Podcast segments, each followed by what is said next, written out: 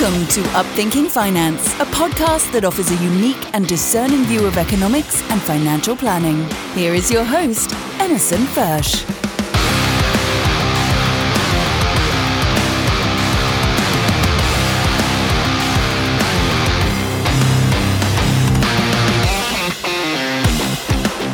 Welcome back to another edition of Upthinking Finance. I'm Emerson Fersch.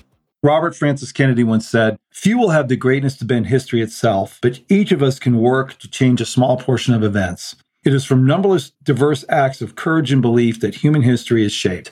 No matter where you happen to be when you're listening to this episode, I think we'd all agree that 2024 feels like a defining moment in time in history, really, that will determine the immediate future and probably the following generations the conditions in which people live. There's, I think, half the planet's got elections this year. Certainly, most of us are at a point now where we've come to question certainly what we've been told the last three and a half to four years, but in cases like myself and others, what we've been told and taught our entire lives. Trust in institutions, government, corporations, religion, others are at all time lows. And the people that I seem to be finding myself drawn to are those who are starting to realize that it's time to let go of the idea that we're going to go back to the pre COVID life we had. And instead, it's time to move on with a different set of values, different set of priorities, and really a different vision for the future. And so today's guest is one of those people who is looking to change our path and is really one of the most courageous women I've met. Her name is Dr. Tess Lawrie. She is the director of EBMC Limited and the founding director of EBMC Squared CIC, which is a community interest research company. Tess also serves on the steering committee for the World Council of Health, which sponsors the Better Way Conference, which is where I became acquainted with a number of the people that we've had as guests on this podcast in the last seven or eight months. Tess is committed to improving the quality of healthcare through rigorous research. Her range of expertise, based on experience in both and developing nations, uniquely positions her to evaluate research for a variety of healthcare settings. Tess is a frequent member of technical teams responsible for developing international guidelines, and her peer reviewed publications have received over 4,000 citings. Her ResearchGate score is among the top 5% of ResearchGate members. Tess envisions a healthier world in which science and learned wisdom are brought together to empower people to take responsibility for their own health. She believes that what defines us as human beings is our capacity, desire, and freedom to choose. We can choose to live in fear and separation, or with joy, trust, love, and compassion together. So it's my pleasure to welcome today, coming to us from Bath, UK, Dr. Tess Lawrie. Tess, welcome to Upthinking Finance. Thanks very much for having me, Emerson. I'm looking forward to our conversation.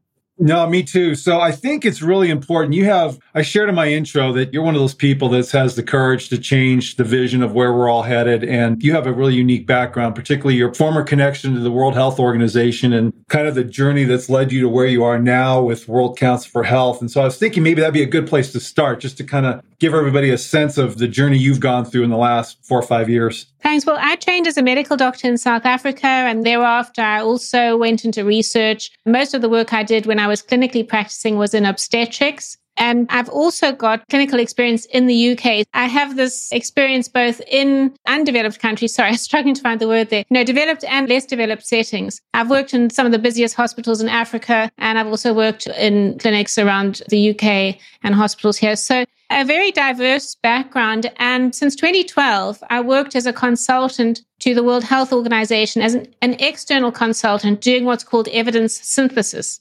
Now, this is a sort of niche area where you evaluate bodies of evidence and sort of summarize them. And then these evaluations inform whether or not to recommend intervention or not. And then I would help to draft the documents put it into what's called an evidence to decision framework, and we'd guide panels of stakeholders from around the world to making a decision whether to recommend or not recommend medical intervention. So that's what I was doing as through a company called the Evidence Based Medicine Consultancy Limited. It was my own company, and we it was a small team and we had no conflicts of interest. So we never did any work for pharma or anything. It was only nonprofits and a lot of work for the World Health Organization. Then COVID came along and it was clear that the WHO wasn't recommending evidence based strategies. So I was very alarmed by this. And I thought, well, you know, this isn't right. How can I influence the decision making and strategies? But, you know, it was a different department to the department that I worked in. WHO is obviously a massive institution and there's all the different departments and the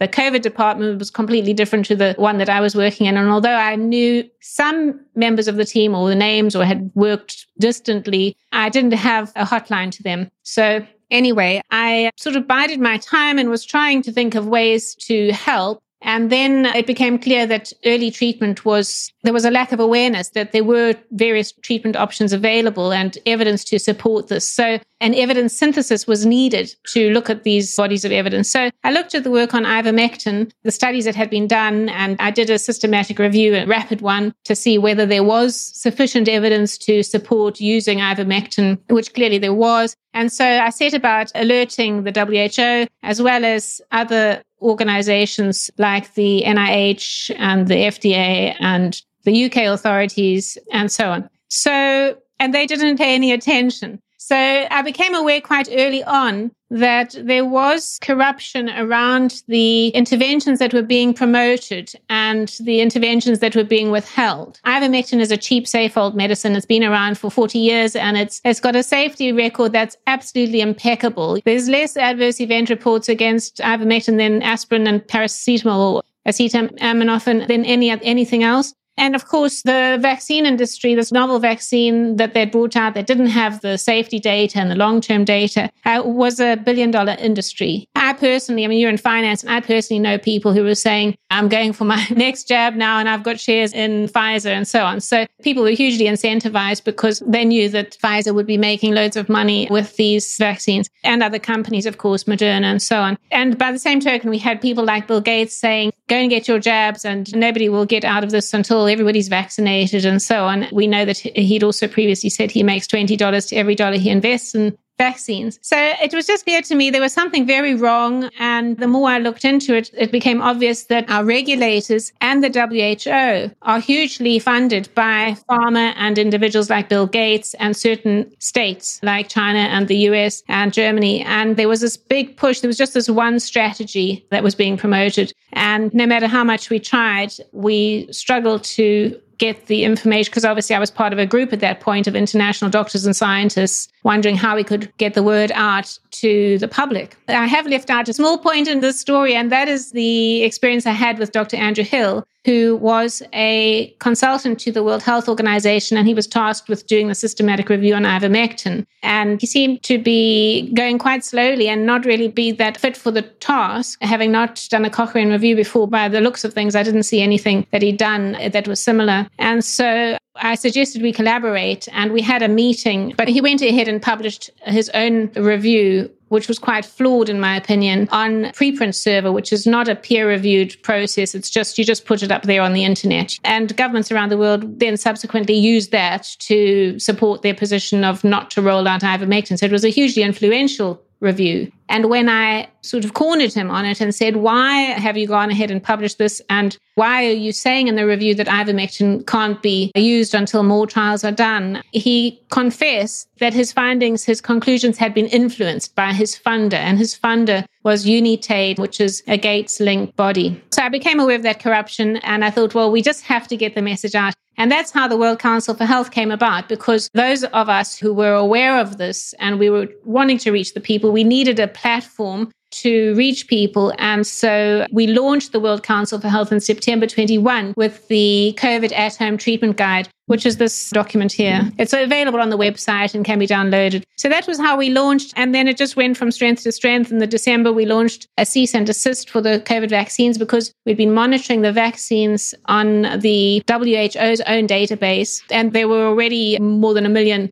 adverse events reported by the end of the year. So it was clear that we were just unprecedented situation where a harmful intervention was being worldwide and safe, effective treatments were being withheld. A couple things for anybody listening or watching is there's a couple of videos we're going to put in the show notes for people to reference. And I know you mentioned it's also available. Are those links on the World Council for Health website as well? I think the links I gave you might be to my Substack article and perhaps okay. also a link on Odysee. Generally speaking, from the beginning, I've been censored off YouTube. I was never a social media person, but anybody tried to interview me got their got strikes against their account. So well, we can always go to Rumble. Um, but I'll tell you what, I watched that link with that Andrew Hill I mean, I saw two things. I saw a person who, like yourself, who, with your background and what I perceive, and as I've got to know you, as a genuine desire to help people. I mean, the Hippocratic Oath actually means something to you.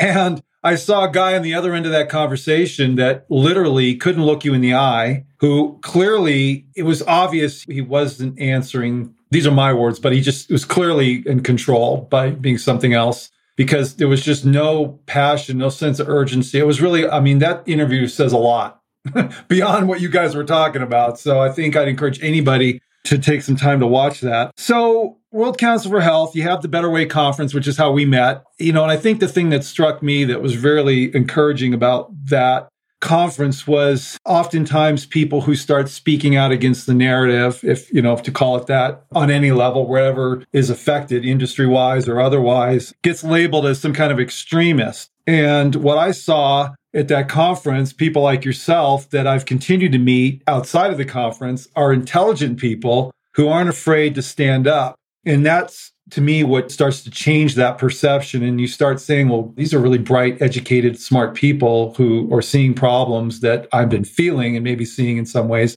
So, how does that, you've kind of let a, a, good foundation here. How do we get to the Great FreeSet? Because that seems like kind of certainly it's a an initiative, I guess you'd say, by the World Council for Health, but it surely seems broader beyond just the health theme. I think there's bigger tentacles that go out into a lot of different areas. In April 2021, it was when I kind of really had the sinking feeling that humanity's in grave danger because a grave danger from a military industrial complex and corporation, corporate greed kind of gone mad. And that's what I thought it was. But in May 2022, we became aware of negotiations were taking place to give the WHO more power in the next pandemic or public health emergency of international concern, which is actually pronounced fake, P H E I C.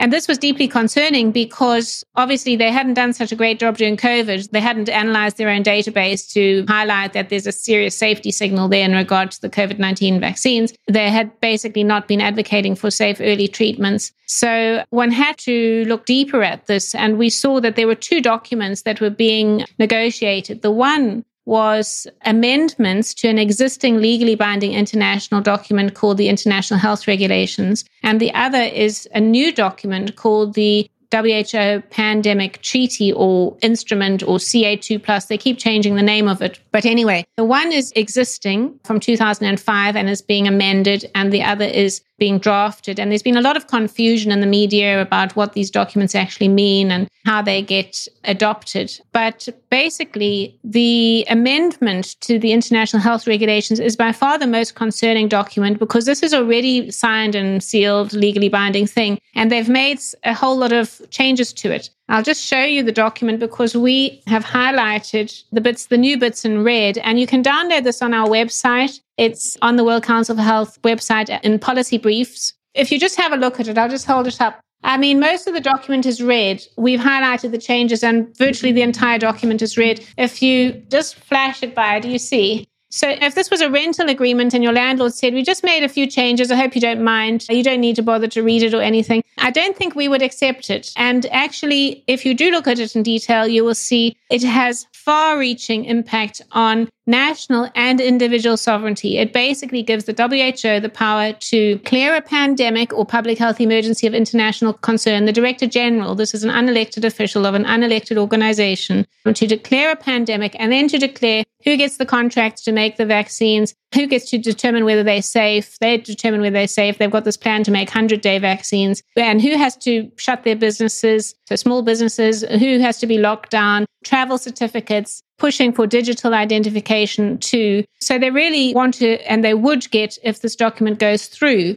that the power to mandate things, and then our governments are responsible for enforcing them. Now, many people will say, well, our government's not going to do that. So why would our government listen to that organization? Well, through COVID, they did listen to the organization. And now they're seeking to put this legally binding expansion of power in the WHO. So the WHO effectively usurps the NIH, the FDA. Yes. This is just me saying honest stuff. What's the role? Because I mean, up until this COVID, I don't think I never gave the World Health Organization a second thought. Ideally, what is their intended role? Versus what you're talking about. Yeah, so this is total stealth, really. Um, previously, most people in, in Western countries have thought the WHO was for poor countries, anti-malarials and contraception and, and, that sort of thing. So it's sort of been this stealth where suddenly COVID comes along and all our governments are singing the same tune and dancing to the WHO's hymn sheet. Now, the WHO was supposed to just help when there was an infectious disease outbreak and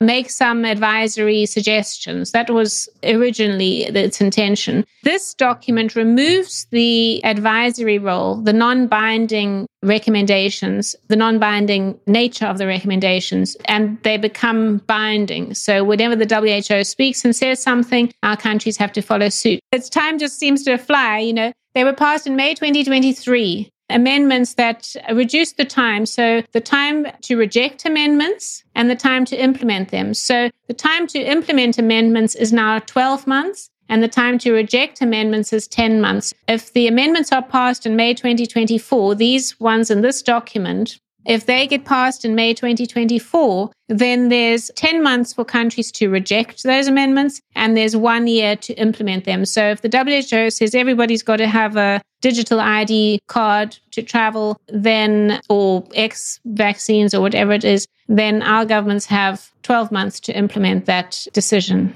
Well, that's a dose. Uh- but yeah, sure. so, so, so, you asked me about the Great FreeSet. That was really the question. Yeah. I was kind of giving you the background. No, this is really helpful. I appreciate it because, yeah, it's good to know. So we actually produced a policy brief, and I highly recommend people go to the website, to the policy brief section, and you'll see this one rejecting monopoly power over global public health. And there's another one, which is the effects of unregulated digitalization on health and democracy. Now, both of these documents feed into our Great FreeSet campaign because what's happening is that you will see that health agencies around the world have changed their names from health agencies to health security agencies. And in order for this concentration of power in the World Health Organization to be effective, effectively kind of creating a one world government that's run by supranational entities, they need effective surveillance. So they need to be able to monitor and control us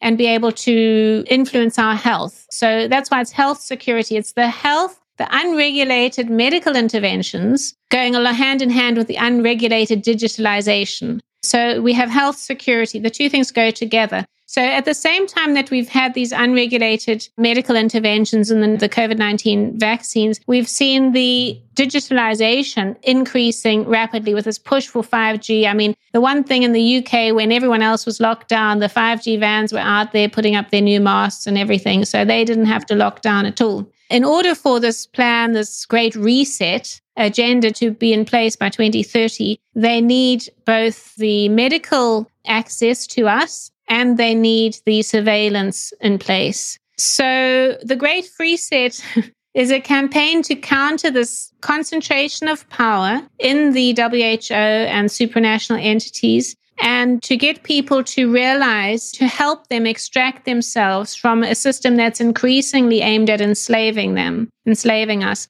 because the Great Reset is, I don't know, you probably know about the World Economic Forum, but they're the sort of figureheads of it. I think there's much behind the scenes that influences the World Economic Forum.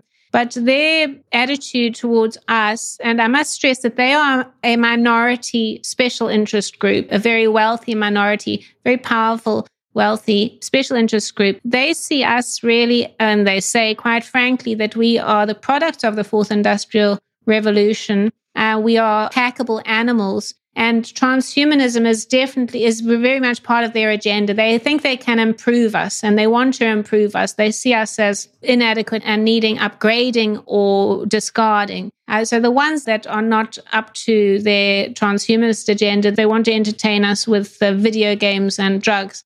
So that's it. So they say, this is the way it's going, folks. There's only this way, and you'll own nothing. You'll have no privacy, but you'll be happy. Can I interrupt you real quick, Tess? Because anybody who thinks, and I've said this before, but it bears repeating, anybody who thinks this just sounds like some fringe extreme group, you go to the partners page of the World Economic Forum and look at all the multinational corporations, household names, JP Morgan, BlackRock. I mean, these are the kind of ones we, I focus on because they're in the financial sector. UPS, and it, those are just US. I mean, so when you say they're very wealthy, you know, you're right. The sponsorship organizations are household names across the world, corporations that are behind this, that are affiliating themselves with this mission, as you said, that we own nothing, we rent everything, you know, 15 minute cities. And of course, we don't have to go into that tangent, but then the UN's involved with this as well. It's actually pretty insidious when you think about it. This is their yeah. big play. You know, this has been a game of stealth for a long time. I would say decades, many decades of increasing our dependence on their products, convincing us that we need all of their stuff and making us fearful of each other. They also need to use their products like bombs and things and weapons and vaccines because the vaccine's such a massive industry and they need us to be fearful and get everything delivered at home and not interact with each other anymore. So many people would feel listening to this, oh my goodness, this sounds overwhelming. I don't want to hear anymore. And I want all those upgrades. I like the idea of living in a virtual reality or having all my food delivered or whatever it is and renting everything because that's the way forward. And I'm sure people would have noticed with all their software and all of that sort of stuff. We used to buy our software like that or buy our books. Now everything's online and you kind of have to rent and subscribe to things. And so that's the way it's going with everything. And that's the plan to get us completely dependent because then we can be controlled. It can be you've eaten too much meat this month, or we want you to try these other product and not use that anymore. And so there'll be all this sort of nudging and coercion, punishment and reward based on biometrics and digital IDs and so on. The jobs will just go because AI can do accounting, AI can do most things. And if you can just walk into a shop, buy your stuff, and the surveillance camera recognizes you and the process is in place to deduct what you've just bought from your bank account, there are no jobs needed. So most jobs will go. And that's happening very, very rapidly. The other day I went into a shop and there was just one security guard. In fact, he doubled as the cashier if there was any trouble because the system had been completely automated. And he also packed the shelves. So he did the whole thing in this little shop. And he was well aware that even his time as a security guard was limited.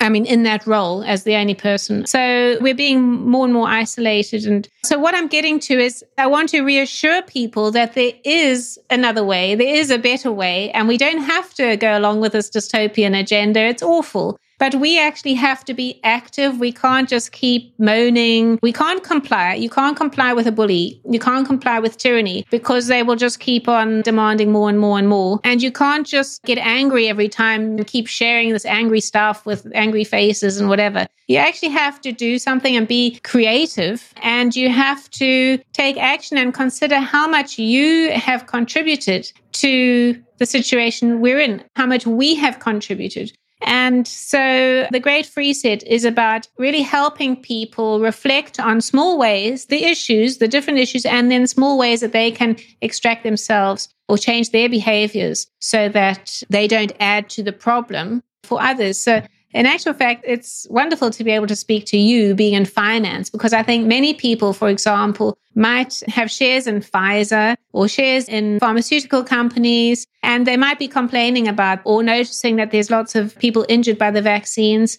And they might not realize the connection that actually, by continuing to support pharmaceutical companies, they're actually contributing to, you know, one is complicit to a degree. If you have to put your money where your mouth is, you have to put your money where your heart is. And the same with weapons. Like how many people, I think this is the thing, we've outsourced things. We've outsourced our health to the governments and politicians. So they've made all these deals. They've infiltrated our health systems, the pharmaceutical industries. And so our options are, are pills and injections. Similarly, we've outsourced pension funds, and the people in charge of those pension funds are just about putting how much interest they can get you. And so they are not morally motivated. They're motivated by money. And so you might find that your bombs, you're getting dividends off the bombs that are being dropped in other parts of the world. So it really requires people to take responsibility because we, at the end of the day, it's our willful blindness that has led to the success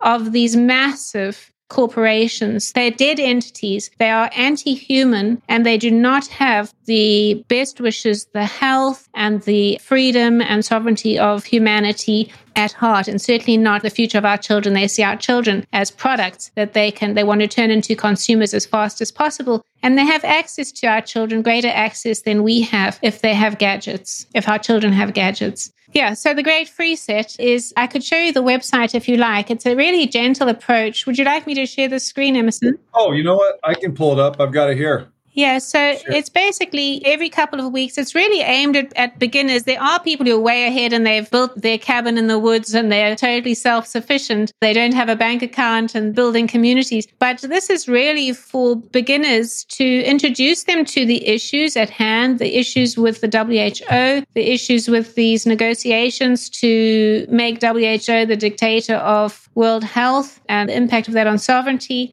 and also the threat of this increasing tech world, the digitalization, but then what can be done about it. So if you go right down to the bottom of the page, you'll see uh, something just saying previous challenges. This has a series of challenges. If you sign up every couple of weeks, you get something in your inbox with a challenge. If you go right down to the bottom, so it is quite a long page, you'll see view previous challenges. So every couple of weeks, you'll get an email. If you click on that, You'll see the one on the left there. That was week one, Escape the Digital Dungeon. And that's about how to take back more of your time from your tech. The second one, Shop Small for Big Change. That's about shopping in your local community and taking your power back from the big supermarkets that sell fake food. It's not healthy. It comes from far away and it doesn't support your local community. So that is really important. I mean, that's the other thing, you know, just thinking about all those big food companies and supermarkets that squeeze farmers, do all manner of things to keep food lasting longer. They are promoting a lot of fake food and food that's really bad for us, sugary food and all of that, and, and treating their employees really badly as well. So we want to empower people to support their communities rather. And I can tell you that I really, really go into a supermarket these days after doing this program. Now I buy locally, I shop at markets once a week, fresh veg and uh, meats and things there and cheeses and whatnot. And so, yeah, it actually leads to a much healthier lifestyle as well when you shop local. You're not buying all those uh,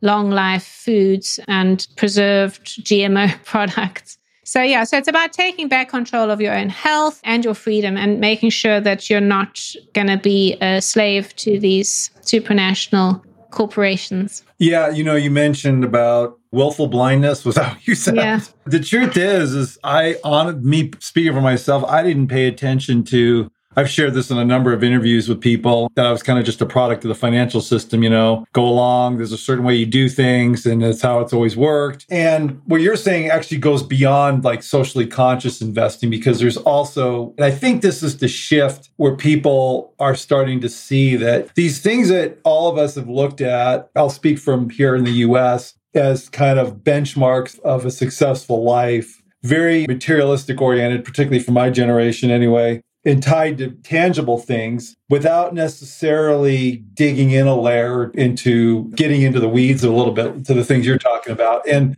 I know for our little company, I mean, one of the things we've tried to, I shouldn't say tried, that we have been shifting is this idea of being whole. And so we're a small firm. I mean, we manage a couple hundred million dollars of assets, which is, it really isn't a lot in the overall scheme of things, but we want to be dealing with, we're sending out little gifts to our clients just as thank yous do we want to be sending out Starbucks gift cards or should we be going to Etsy and sending out something from some small business owner? It's that kind of stuff. And then, of course, the firms we deal with, the types of investment firms in, in this industry, trying to get away. I mean, if you pull up any large stock on the New York Stock Exchange or even on the NASDAQ, the top five holders are all going to be World Economic Forum sympathizers State Street, BlackRock, Vanguard, JP. It's the usual suspects. So it's very difficult to circumvent that. But like you said, you make a little bit, you know, you do, we each have a little stewardship in our life and we can influence. And the more of us that do that, it does shift the playing field. I believe that. Yeah, I think what we have to get people realizing is yes, you can invest to get dividends as money, or at this stage you can invest and the dividends is a future for your children because this is really is humanity is in grave danger and the future for children is very dark if we do not do something. So let me ask you this. What do you say to because i think this is a hump that some are still trying to get over and even in my brain it's hard to wrap yourself or the idea that there's literally this organized effort that certainly is financially motivated, but it almost seems like there's more. But what do you say to somebody who just has a really hard time believing that these institutions the WHO, you know, all these, some of these ones we've mentioned, the WHO, I'm sorry, the, the WHO, I guess is the right way to say it. But there really aren't looking out for our best interest, that there really was a more of an effort to just take advantage of a situation, you know, at a minimum financial. I think there's a lot of other stuff that was going on. What do you say to somebody? I mean, where do you direct them? You know what I'm saying? I mean, because that's a big leap. And I think there are people who would just, like you alluded to, would just as soon not go there and just hope that this all passes and we get back to our, you know, the lives we were leading. Anyway. Yeah. Look, it doesn't certainly isn't about vaccines. I would ask people just to put that to one side. We're all in this together. Whatever's going on, we're all in it together. And I would suggest a starting point would be to look at our policy brief. Okay. Just lays it out, tells what the main issues are with the WHO. Okay. One of them is the fact that they support gain of function research, which is basically bioweapons research. So is it a good idea to have an international health organization supporting dangerous pathogen, the development of and sharing of dangerous pathogens? So that's just a starting point. And if you just take it from there, read the brief, there's a summary of it as well. If this is 45 pages, but maybe you want to just read the summary. And take a look at this document as well, the WHO compilations document, because that is the WHO's document. And you can see just how dramatic, how much power the WHO would get in the event of another fake public health emergency of international concern, which they get to declare. You may or may not know that the WHO declared, the Director General declared a monkeypox pandemic in 2022. And that was a fake fake. It really was fake. It didn't exist. And so he had to withdraw. His own committee did not want to declare it, did not think there were grounds to do it. And he went ahead anyway. So can you imagine one individual having so much power that's legally binding to declare? So that's a starting point. Just have a look at that. Have a look at the greatfreeset.org website. Have a look at the World Council for Health website. There's loads of information, loads of videos. We have a podcast every Monday. You will see we're a good bunch of people people and organizations all just trying to prepare a better way. So we don't only have one option because people do need choice. We don't all uh, want to be pushed into this sort of dystopian way when there are other ways. And we certainly need to be making active choices now. So I would ask people just to look at that, get engaged with that. And if you think, actually, I want an organization in Geneva to be telling us what to do in the event of another pandemic, which they declare, then so be it. Certainly, it's not for everybody. Everybody's been made to feel so fearful. And at the end of the day, people must just do what they're most comfortable doing. There's more than one route anywhere, and there might be something else along the way that starts to make sense to you. Yeah, like I read in the introduction, your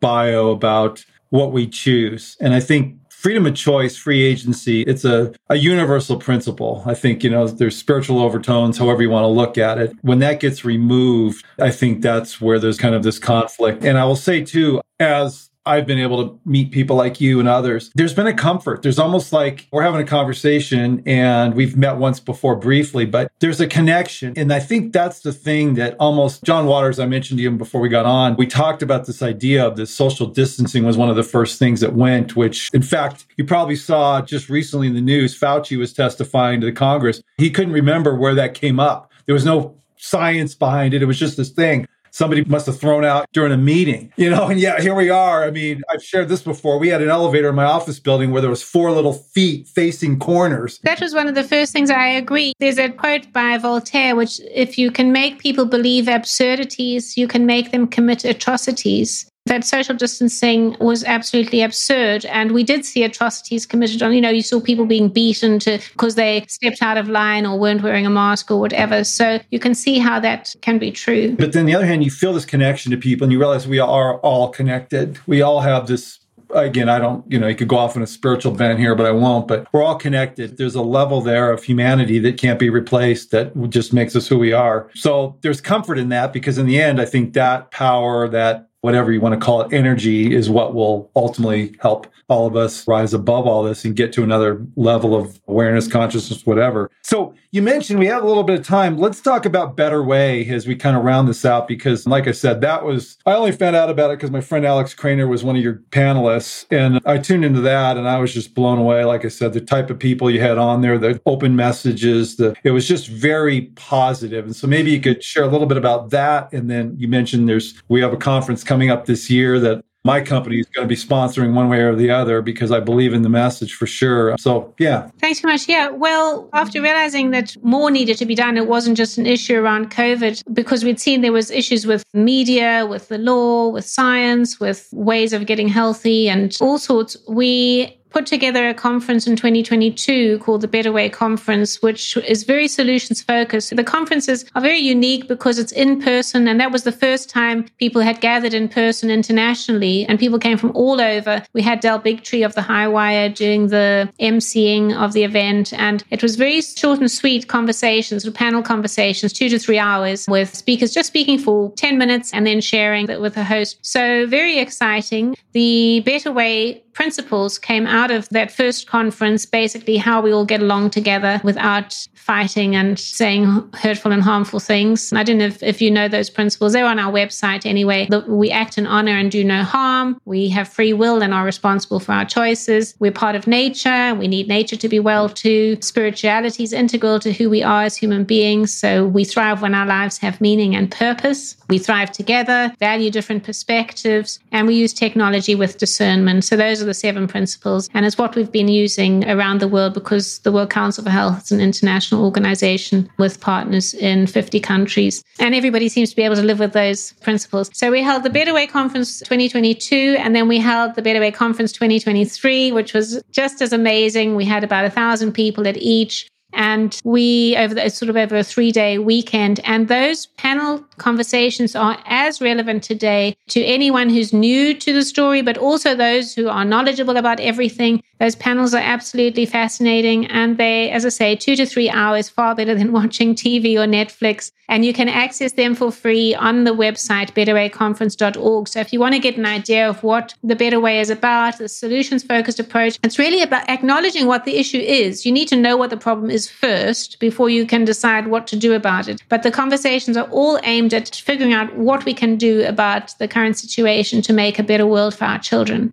So that was Better Way Conference 21, 22, and 23. Now, this year, everybody's been there. We're already getting loads of emails and messages to say, when, you know, can you put the dates in the diary? World Council of Health is decentralizing because we don't want to be another World Health Organization that's hierarchical and, you know, top down. We are a grassroots organization. So we are decentralizing to make sure every country has their own Council for Health. And we already have established more than 20 now. We've got World Council for Health Japan, World Council for Health Australia, South Africa, British Isles is coming soon and the USA will be coming soon. And the aim of these councils is to decentralize further. So there'll be World Council for Health Florida, World Council for Health Texas, and so on, and they decentralize further. So it's about empowering ultimately every individual is the foundation stone of the better way. And we need every individual to be healthy. And if we've got healthy individuals, we have healthy communities, healthy states, and healthy countries, and a healthy world. And that's our approach. So the way forward for this year with Better Way conferences is to decentralize Better Way conferences to more and shorter events because we found a three day event is very intense. It's wonderful, but we feel that more shorter events, we will reach more people. And that's what it's all about. It's all about the message. So we encourage everybody to access the free resource we already have, which is very relevant. And we look forward to producing, letting people know the program of events for the year as they come about. And these will be a combination of short conferences, detox fairs, which I look forward to sharing more about, Better Way detox fairs, Better Way breakfasts, and so on. So there'll be a whole program and hopefully something near you. No, that's awesome. Listen, I appreciate the time and the candor. I am inspired by people like yourself who think about the greater good first before personal consequences, you know. And we didn't even get into, you mentioned you've been censored and these kinds of things. And I just, I admire you, Tess, Dr. Lawrie, for your courage, particularly in the medical field, particularly in the last few years, because that's been where I think the rubber's hit the road. I mean, it's one thing for me to stop doing business with some of these mega wealth firms. I mean, it's just I don't take their calls or I stop sending, putting money in their products, but that's one thing. But to literally take a stand against a problem that's just killing people. I mean, I don't know a nice way to put it. And to, to start and really find an alternative and give people a place to go to start rebuilding. That's just admirable. And I appreciate it. So yeah, we'll have all the links to these various websites that have come up in the show notes for people, as well as the YouTube video. And again, I just want to thank you for your time and thank you for coming and appearing with me today on Upthinking Finance. Thank you very much, Emerson. It's been great. Emerson Fersch is a registered representative with and securities offered through LPL Financial, member FINRA SIPC. Advisor services offered through LPL Financial, a registered investment advisor and separate entity from Capital Investment Advisors. The opinions voiced in this podcast are for general information only and are not intended to provide specific advice or recommendations for any individual. To determine which strategies or investments may be suitable for you, consult the appropriate qualified professional prior to making a decision. The guest speakers and the companies they represent are not affiliated with or endorsed by LPL Financial or Capital Investment Advisors. Individual tax and legal matters should be discussed with your tax or legal expert. Economic forecasts set forth may not develop as predicted, and there can be no guarantee that strategies promoted will be successful. All performance referenced is historical and is no guarantee of future results. All indices are unmanaged and may not be invested into directly. There is no assurance that the techniques and strategies discussed are suitable for all investors or will yield positive outcomes. The purchase of certain securities may be required to affect some of the strategies. Investing involves risks, including possible loss of principal.